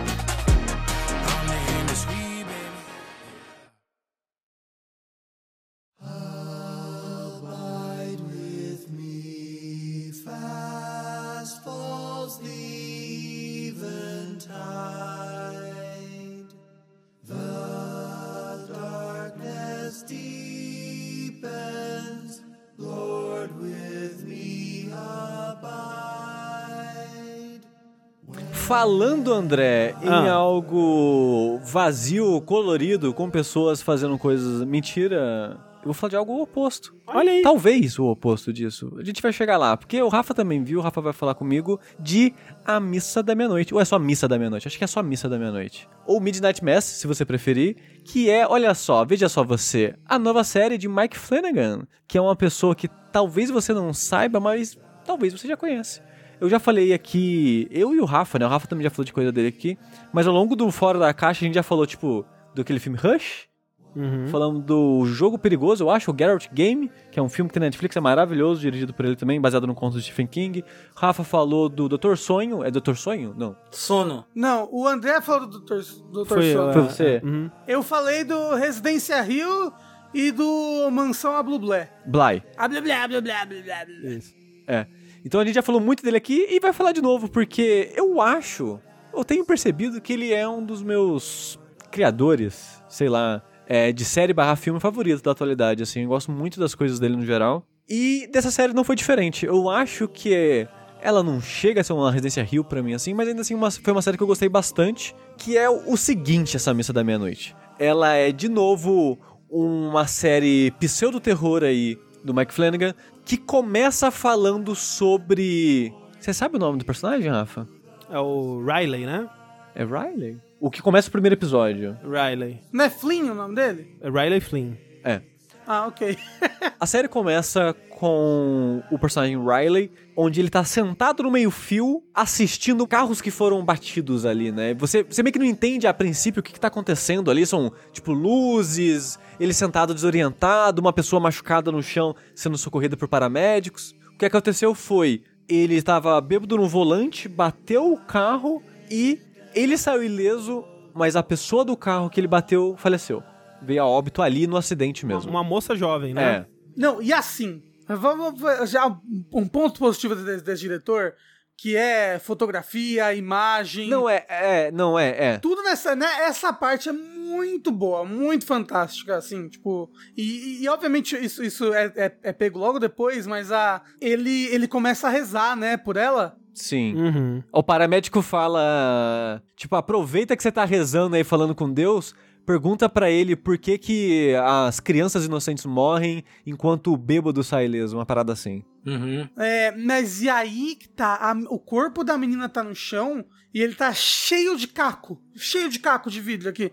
E os, os caras estavam tentando reanimar ela, né? Mas aí chega um momento que eles param. E os cacos ficam refletindo a sirene da polícia, né? O azul, vermelho, azul, vermelho, azul, vermelho, Sim. azul, vermelho. E isso é um tema recorrente É, para pra vida dele depois, né? é, porque ele vai preso, né? Por causa disso. Sim, Isso são os primeiros 10 segundos, ok, gente? sim. Mas ele vai preso por causa disso e ele começa a enxergar essa menina, né? Ele, ele toda vez que ele vai deitado pra dormir, ele vê essa menina, ele vê a menina e os cacos no, no- de vidro na cara dela ficam refletindo vermelho e azul, vermelho e azul, vermelho e azul. É. E, e isso, é- isso é uma das coisas que eu menos gostei, não dele ver ela, mas o. A, a imagem dela com os cacos, porque Porra, eu gostei. perguntaram já no chat: é, um- é uma série de terror? E não, na verdade não. É uma série muito mais drama com suspense do que uma série de terror.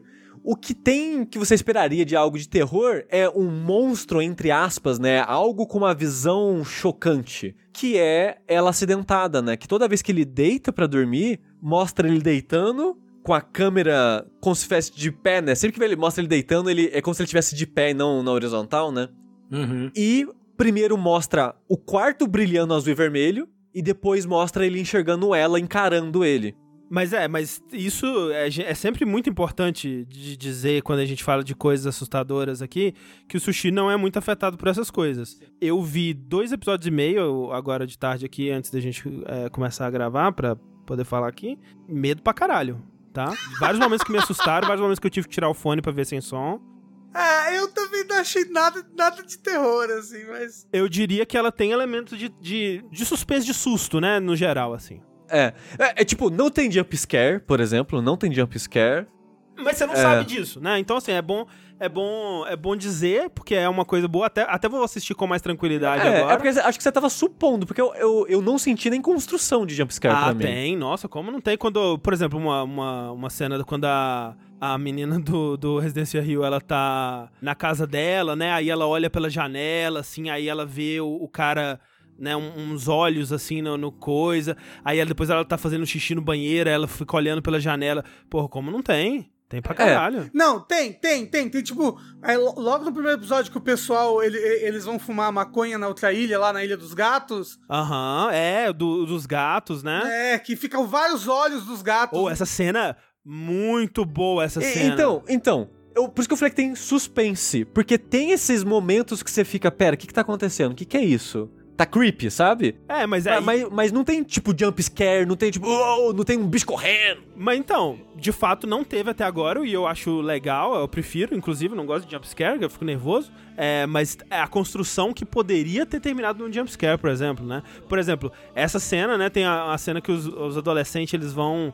É, porque eu acho que é importante falar do milieu desse, dessa série, que é muito interessante. Eles pegam um barco, né? Eles vão pra um, pra um, pra um pedaço da, da ilha é, fumar maconha e, e conversar, né? E eles vão explicando que, tipo, alguém trouxe gato pra esse lugar, os gatos procriaram e agora é gato pra caralho. E eles estão andando no mato escuro, assim, e só miado de gatos, gato trepando. Olho de gato. É, só, só os gatos gritando em volta, assim.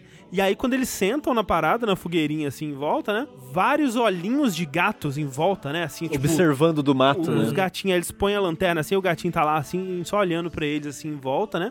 E aí tem uma hora que um deles olha pro, pro escuro assim e ele vê olhos de gato se mexendo, só que numa altura que não dava pra ser um gato. Porque todos os gatos estavam no chão. É. Estavam na altura do chão, assim. E tinha um olho alto. Por exemplo, essas cenas eu acho que elas são tão. não exageradas ou explosivas e tal. É, é sutil, a maioria das vezes é sutil, sutil.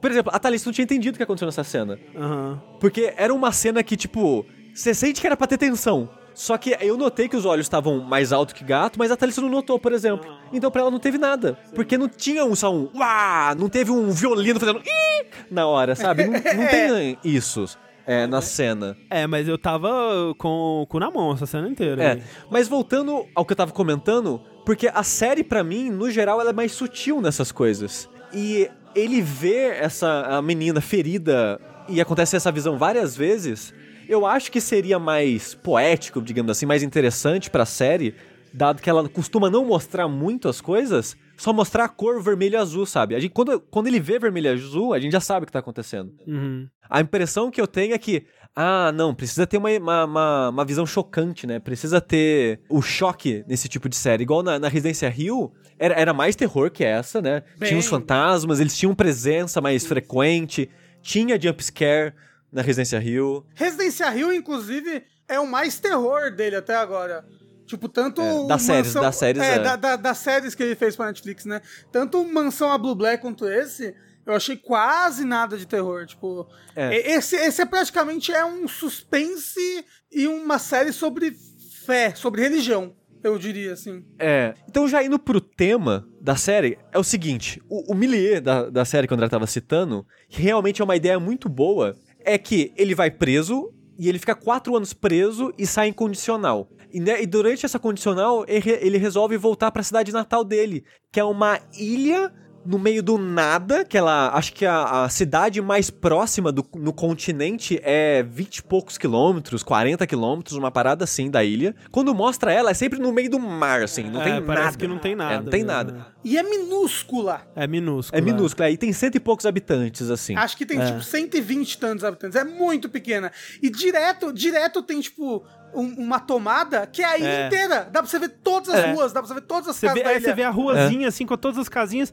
E, cara, eu fiquei pensando, tipo, é- essa, essa coisa toda da, da design de produção é algo que eu sempre gostei muito do, do, do que eu já vi do, do Flanagan. E até fui correr atrás de como que eles fizeram. E, tipo, eles é filmado num, num- no Canadá, assim, não é numa ilha de verdade, né? Mas eles construíram a cidade de verdade. Porque, porque não parece um set, né? Tipo, parece, parece que é uma cidade. E ela tem uma cara de. Tipo, porque é, um- um- o que eles vão contar sobre essa cidade é que é uma cidade que tá morrendo, né? As pessoas estão indo embora, né? Tem toda uma história sobre a companhia de petróleo, que eles fizeram um contrato com a companhia que fudeu todo mundo na ilha. Tudo decrépito, tudo destruído, as casas todas. é, né? Carcomida, né? E as pessoas tristes, e, tipo, muito pequenininha a cidade, a, a delegacia de polícia fica nos fundos da loja de conveniência, sabe? Isso. É, e só tem o, o xerife. É só o xerife e acabou. E tudo parece muito. Não parece set, né? Então eu pensei, porra, eles gravaram isso numa ilha de verdade, eles gravaram numa cidade. E é um grande set, né? Tipo, é- eles construíram essa cidadezinha de, de fato e filmaram nela. E é muito convincente, assim. Acho que uma das coisas que eu mais gostei é a realidade da vida nessa ilha, sabe? Como que é convincente, como que você compra a vida dessas pessoas nesse lugar. É, assim. e, e é muito louco que ela, ela parece um, um bolsão fora do tempo, assim. Porque as casas são muito antigas. Uhum, A população é muito pobre. Uhum. Então eles não têm, tipo, computador, eles não É. têm, tipo. A TV é tudo de tubo, é aquela de girar e fazer tec, tec, tec, tec. Então, tipo, é, é tudo muito low-tech, É, digamos mas ao assim. mesmo tempo tem um menino lá que ele tem o celular, né? É, não, então sim. você sabe que é nos tempos modernos. Exato, né? tipo, o protagonista, né, ele tem celular. Tem, tem coisas que você sabe que é hoje em dia, né? O cara, ele era do Vale do Silício, ele era de startup e as porra toda assim, Inclusive né? citam Shark Tank. É, Mas assim, do primeiro episódio, que eu acho que, que o que me conquistou assim de cara foi isso mesmo. Foi tipo, a ilha, a cidadezinha e pensar, caralho, eu quero um, um Silent Hill nesse, nessa Aham. ilha, assim, porque o cenário é muito bom, o, o- a- a, É muito interessante. A ambientação, o clima é muito bom. é o clima, né? O, é, eu acho que eu nunca joguei um, um- um jogo de terror, um, um- jogo de terror meio mundo aberto, talvez, não sei. É. Que se passasse numa cidade, numa ilha decrépita desse jeito, sabe? E, e aos, eu acho que é legal porque aos poucos você vai pegando mais detalhes, né? Mas quando começa, eles meio que tratam como se você já conhecesse, né? Então, tipo, mostram o, o- o- hábito dessas crianças que é elas vão lá de, de bicicleta, elas pegam um barquinho a remo, remam até um lugar é, afastado da ilha e lá elas, né, vão fumar a maconha delas e, e, e coisas desse tipo assim. E aí você vai descobrindo detalhes assim, ah, tipo, ah, ok, um desses garotos, ele é filho do xerife, que é um xerife novo, que veio pra cá, que é, é um, é um xerife muçulmano, né? Então já entra em, em, é, conflito, né, com a religião predominante do lugar, que é profundamente católica, né? Lembrando que o nome da série é Missa da Meia-Noite, a gente vai chegar nisso. É, e, né, e vários detalhezinhos desses que você vai pegando, assim, né? Tipo, a, a, a- a reverência que esse pessoal tem pelo é, Monsenhor, né? Que é o padre da, da, da vila e a importância dessa figura pra comunidade, né? O antigo padre, né? E nessa ilha, uma parada que pegou pra mim nos primeiros episódios é que apesar de eu não achar que tinha terror, tinha um suspense e mistérios. Sim. Tinha coisas que você não entendia, sabe? Tem, por exemplo, tem um padre que tem uma beata que ajuda na igreja, né? O padre a, a gerenciar a igreja, digamos assim. E ela vai receber. E ele saiu numa peregrinação. E ela vai receber ele no porto. E ele não chega. Uhum. Ela, ué, cadê o padre? O padre não apareceu. Aí quando vai vir na casa do padre, tinha um outro padre. Que veio um padre substituto, falou tipo, putz, quando ele foi fazer a viagem, viram que ele tava meio doente, ele tá velhinho, né? Já tem, sei lá, 80, 90 anos. E a gente resolveu deixar ele lá e eu vim substituir ele enquanto ele melhorava, enquanto ele sarava lá. Mas tem algo suspeito nesse padre. Você fica. Sim. Esse, esse padre é meio estranho, né? Tem alguma coisa sobre esse padre, né? Quando ele chega. é, ele chega com uma caixa grande, Um baúzaço né? um baú, gigante.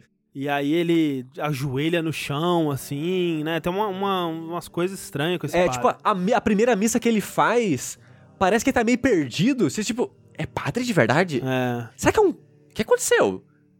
Eu não sei se esse cara é padre mesmo, não, hein? Então, tipo, tem umas coisas assim com o padre. Aí tem umas coisas com o gato. Aí tem as coisas com o olho. Aí tem várias pequenas coisas. Por pequenos eu digo, são coisas que pra vida dessas pessoas, às vezes elas nem notam. Uhum. São coisas que estão ali, são coisas do dia a dia. Mas a gente que tá vindo de fora, a gente fica, mas pera, tá estranho isso daí, sabe? E eu acho que a série é muito sobre isso de. o dia a dia dessas pessoas. Que por acaso tem algo acontecendo. É muito meio que um slice of life dessa, dessa ilha no geral, sabe?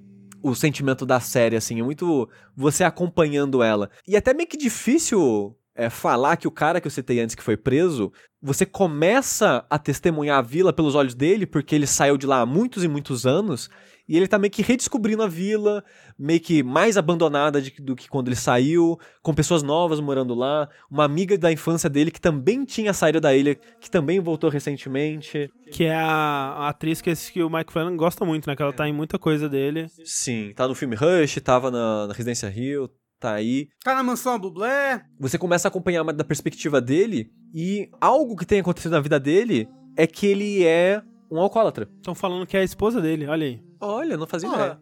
Ele é um alcoólatra. Uhum. Porque ele bateu o carro porque ele tava bêbado. E parte da condicional dele era ele fazer parte do Alcoólatras Anônimos. Então tem parte da, da trama dele, assim, do, do arco dele, digamos, é você acompanhar ele passando por esse processo. Parte disso é ele lidar com a culpa, porque ele sente muita culpa do acidente. Tipo, quando mostra né, a cena do, do julgamento dele, e fala, vai recorrer, não. Não, eu, eu sou culpado. Eu, eu vou preso, eu aceito isso e tal. Então, tipo, ele sente muito, muito peso na consciência, muita culpa é, pelo acidente, tanto que, né, ele vê a menina há quatro anos, todos os dias, quando ele deita pra dormir, por exemplo. Mas, ao mesmo tempo, a série, ela começa a apresentar o drama de vários habitantes. Uhum. E você vai meio que acompanhando. E os episódios são bem longos. É uma hora, uma hora e dez cada episódio, são sete episódios. É um pouco mais longo que o normal. Apesar que eu acho que passa bem rápido e ela tem um ritmo muito gostoso. Eu acabei assistindo tipo, bem rapidinho todos os episódios seguidos, assim, que pra mim. Os episódios, eles têm um. Eles, eles engatam muito bem, eles deixam ótimos ganchos pra você querer assistir o próximo episódio. Eu acabei assistindo todos muito rápido. Apesar da série ser meio pesada, assim, no geral, que é uma série lenta. Que vai desenvolvendo bem devagar essa vila, e os habitantes, e as pessoas, e salpicando esse mistério, assim, ao longo dela. E outro tema da série é religião, né? Eu diria que é o tema principal da série religião. É, mas é, é interessante a maneira que a série aborda a religião pra mim, porque você pode pensar, ah, vai ser uma série que vai ser mega ácida com a religião e vai ser mega crítica. E, e ela cutuca, ela alfineta, mas ao mesmo tempo ela não é negativa de religião, né? E eu acho interessante essa, a perspectiva no geral que ela traz, assim. Eu, eu diria que ela mostra tanto o lado mais brilhante da religião na vida das pessoas, quanto o lado mais terrivelmente obscuro e pesado da religião. Que é a, a- o lado mais, mais pesado em que uma religião pode atingir, sabe? Né? O, o, o- o fanatismo mais cruel. eu tô interessado em ver o que que essa série vai querer dizer no, no fim das contas, porque isso é uma coisa que é, é o que torna, por exemplo, a Residência Rio especial pra mim, sabe? Porque muitas dessas, dessas histórias, né, que é uma construção muito comum pra histórias de terror e, e histórias de mistério no geral, assim. E até né, a própria Mansão da Meia-Noite aí. Mansão da Meia-Noite. A própria Não da meia, Mansão da nossa! Meia-Noite. Mas foi tudo, todas as séries agora. Mansão da Meia-Noite. A, próxima, a própria Missa da Meia-Noite é, tem. o quê? Você falou Mr. Meia-Noite? Missa da Meia-Noite? Ah, tá. Isso. Porque agora foi eu que fui burro, A desculpa. própria Missa da Meia-Noite mostra é, vários clichês desse gênero. Por exemplo, essa Beata que você tava falando é um personagem que tem em todo filme desse tipo, assim, né? De que, que envolve uma igreja, alguma coisa assim. É, é um, um personagem clássico, assim. Porque toda pessoa que já foi na igreja sabe que aquele ser humano É um personagem é do mundo real. e recorrente, ok? Exatamente. Meu exatamente. Deus do céu, assim, ó, tem um momento, eu não sei se você já chegou, André, sem dar spoilers, mas em que ela está na escola falando uma coisa e o xerife está também ouvindo uma coisa, sentado na cadeira. Aham, aham. Nossa, assim, aquilo ali é o, a passiva agressividade, sabe? A, a maneira como. Não, e, e o pior, assim, ela de verdade não acha que ela tá errada. Sim, Ela acredita que ela, ela é, ela é uma, uma- um instrumento de Deus, ela não tem como estar errada. sim, exa E sem querer, se- sem dar spoilers, no final, Rafa, tem um diálogo ótimo pra ela. Que alguém chega pra ela e fala, por quê? E é muito bom a cara que ela faz que ela não entende. Tipo, ela não entende o que a pessoa tá falando porque é algo que não consegue, ela não consegue conceber. Ela não consegue realizar aquilo que estão falando, a crítica que estão fazendo a ela. E é muito bom isso. É- é- essas cutucadas que faz eu acho muito interessante. É, ma- mas aí, tipo, só terminando o que eu tava dizendo, que, tipo, isso é, é uma coisa que eu acho que, que é o que torna o Residência Rio, por exemplo, especial, que não é só uma série pra mostrar, olha, essas pessoas, elas vão é, se ver diante de uma diversidade e alguma coisa vai acontecer. É, muitas vezes, é, é o que tá acontecendo no primeiro plano é até secundário a um- uma mensagem, uma, uma discussão é, mais profunda que a série está trazendo sobre algum tema, né? E eu quero muito saber o que, que ela vai é, dizer sobre isso, mas no momento, o que eu tô achando interessante é ver que é uma série sobre, principalmente, né? É esse novo padre chegando na, na- nessa cidade, nessa vila, e a, a influência dele, tipo, o que, que ele vai trazer para essa vila e como que as pessoas reagem a isso. E é óbvio, tem essa visão desse protagonista, né, em primeiro plano, mas como vocês disseram, tem é, várias outras visões de outros personagens é, em volta disso. E o que funciona muito pra mim é que, primeiro, o ator que faz esse padre, ele é muito bom. muito. Mas eu acho que tem muita gente boa nesse- É. nessa série. Sim.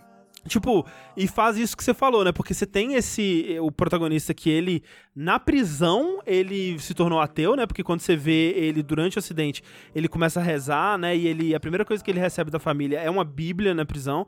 E nesses quatro anos, ele até zoa, né? Que muita gente encontra Jesus na prisão e ele virou ateu na prisão, né? E esse padre, né? E um- uma, uma situação que começa a acontecer é que, pra ele não ter que ir pra cidade pra fazer o Alcoólicos Anônimos dele, né? O padre, ele institui uma sessão de Alcoólicos Anônimos dentro da, da, da vila. Só que Porque faz parte da condicional dele, ele tem que fazer isso. Isso. Só que aí ficam só os dois lá, né? O padre e ele, e eles têm diálogos com esses pontos de vista diferentes dele. E é um. São dois atores tão bons, e eu acho que principalmente o do padre, que me convence, sabe? Tipo, muitas vezes ele fala coisas sobre a religião que eu falo, não, é isso aí mesmo, faz sentido, né? E aí o outro cara vai lá e dá o ponto de vista dele, eu não, realmente faz sentido também. Então é uma discussão que, que ela é muito bem levada dos dois pontos de vista, né? Eu diria, inclusive, que a gente tava falando que não é uma série de terror. Tipo, o, o Mansão Bly, eu que eu até falei, acho que eu acho que ele é mais uma história de amor do que uma história de terror e tudo mais, apesar do, do terror dele estar em outros pontos. Na missa da meia-noite, acho que o que eu mais fiquei assustado é um momento em que dois personagens conversam sobre o que eles acham sobre morrer. Tipo, que Eu, sa- eu sabia, eu sabia que o Rafa ia falar isso. É. Porque eu- quando eu vi aquela cena, eu pensei no Rafa na hora. É, pois é, aquilo ali pra mim é muito assustador. Aquilo ali pra mim é o meu medo da vida real, aquilo ali. É aquilo ali que eu passo as noites quando eu não consigo dormir. é, eu tô brincando de faz de conta da minha cabeça que aquilo tá acontecendo, entendeu? é, só que eu tô tendo um pânico no meio disso. É tipo, e eu acho que é isso que vem o maior terror da série. Isso e o medo da religião, socorro. E o medo da maquiagem ruim, né? Ah, é foda. É tipo assim, ó, eu acho que, de fato, uma. uma... Eu não quero nem perguntar por que, que, tem, que aquela velha tá usando maquiagem em vez de ser uma velha, mas porque eu vou chutar que tem um propósito narrativo na série aí. Só não queria contratar velho mesmo, André. É isso, porque eu achei que ou iam mostrar um flashback com ela, ou alguma coisa assim, ou ela ia rejuvenescer durante a série, sei lá, sabe? Ah, flashback, né, André? E você tava comentando sobre você tá curioso pra ver os temas, né? Pra onde Uhum. vai e tal. E eu acho que é aí que a série me perde um pouco, sabe? Ah, Porque eu acho ela muito bem produzida, com ótimas interpretações, com um ritmo delicioso de assistir, mas ao mesmo tempo eu sinto que eu terminei ela meio vazio, assim, um pouco, sabe? Eu não gostei muito da conclusão da história, no geral. Os dois últimos episódios eu até não gostei muito deles, assim. sei. É, principalmente o último, assim, eu acho que se perde bastante. Uhum. Eu, eu acho que não sobre concluir o que o assunto, sabe? E pra mim acabou meio, meio que não tendo um assunto principal por causa disso. Eu, eu diria, inclusive, que o último episódio é, é o pior dos sete episódios. É o pior, é o pior. E ah, várias pessoas são burras nesse episódio. Não é, Sushi? É, não, muito, muito, muito, muito, Tipo, muito, muito. gente, muito, vocês muito, eram inteligentes pra caralho até o episódio passado. O que, que vocês estão fazendo umas, umas coisas, umas burrice? O que, que tá acontecendo aqui? Que burrice é só. Sei lá, é, é- é- é- parece que os personagens são burros só pra que o final acabe do jeito que o cara queria que terminasse, assim, sabe? É. Eu acho que va- vale a pena no final dos contos. Vale, eu acho que é bonito. O, o, a- o, a- o setting final ali é bonitinho e tudo mais. Sim, mas realmente sim. o sétimo episódio é um pouco complicado, assim. É, a série, que nem eu tô falando, a série eu acho boa. Tipo, o final não estraga ela pra mim. É, eu ainda acho que tem ótimos momentos, ótimos personagens, ótimas atuações, tem muita coisa boa. Só que ao mesmo tempo você sente aquela história que ela tá construindo pra algo, né? É, Essas pessoas, elas estão se transformando conforme conversam e se conhecem, e acontecimentos acontecem, e você quer ver pra onde isso vai. E quando chega onde vai chegar, aí você fica, porra, sério? Que triste. É, é um pouco isso, mas ainda assim é uma série que eu gostei bastante de assistir. Sabe o que que é? É porque lembra muito Stephen King. Esse setting, assim, tipo, ah, É. uma cidade pequena, afastada. Inclusive, Até o, até o final ruim. então, é isso que eu ia falar. Aí ele o quê? Fez um final ruim também pra homenagear o Stephen King. Exato. É, inclusive, se eu falar esse, esse, esse set todo lembra muito um livro do Stephen King, mas se eu falar é um puta spoiler da série. Então, não é uma série que eu amei igual Residência Rio, que é uma das minhas séries favoritas da atualidade, é, mas ainda é uma série muito boa. Eu ia falar, são só sete episódios, mas cada episódio é um filme. Então, É, Mas pelo menos não são 13 episódios onde cada um é um filme. exatamente. Mas assim, é, é, eu acho que quero ver pra onde isso vai, né? Mas uma coisa que, né, o Rafa falou e é muito verdade é que essa parte técnica toda, né, é muito, muito bem feita, né? Não. Tipo, no, acho que é o, começo do segundo episódio que tem uma cena de sete minutos plano sequência, né, que é eles na praia E é aquele tipo de cena que eu não sei como é que eles fizeram, porque é uma cena que parece complicadíssima, porque tem um monte de. Não é pelicão, né? É, é- não é codorna, como é que chama? É. Pássaro. Gaivota. Gaivota. O Mineco, chama o Mineco. O mineco. Um, um monte de gaivota. Mas é 3D as gaivotas. Não parece, né? Porque eles interagem com elas, elas aparecem de pertinho assim. Eu não sei como é que eles fizeram. Talvez as do fundo sejam 3D. A a tecnologia já chegou nesse ponto, André.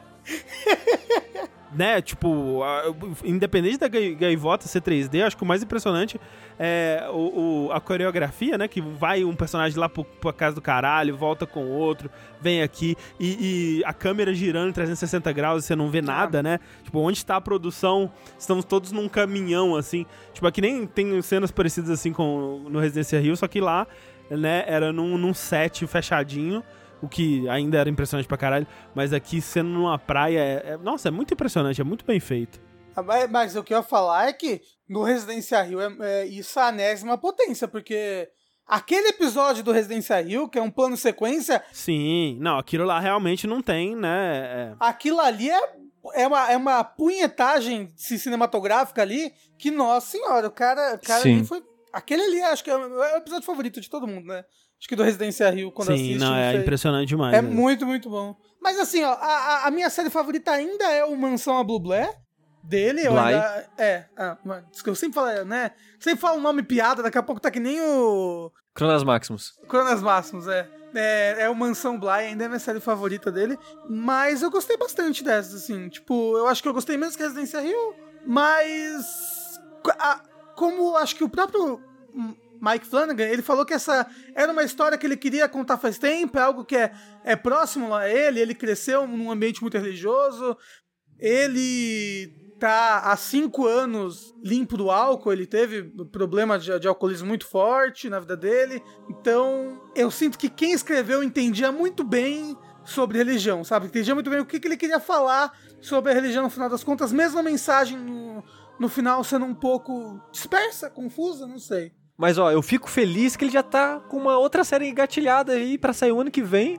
Porra, boa. Que não sei se vocês conhecem, o Rafa lê coisas, talvez ele conheça, que é um tal de The Midnight Club. O único. É jogo da Rockstar, isso aí.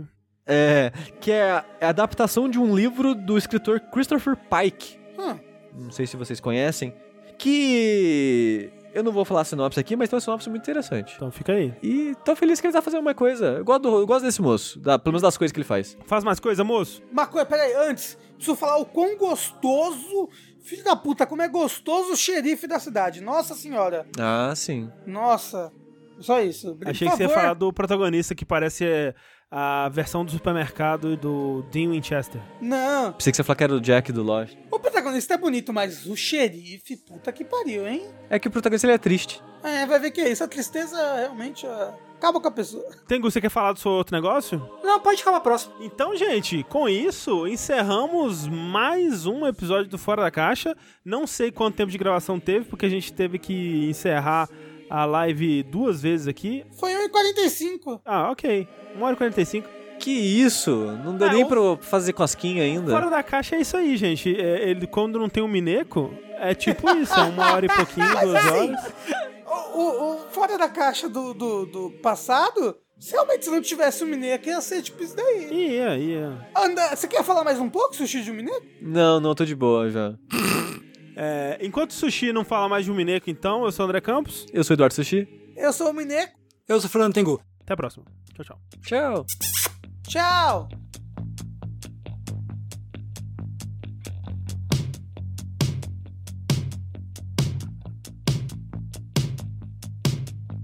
Sucking on my titties like you wanted me, calling me all the time. Like Blondie, check out my Chrissy behind us, fun all of the time. Like sex on the beaches. What else is in the teachers and peaches? Huh? What?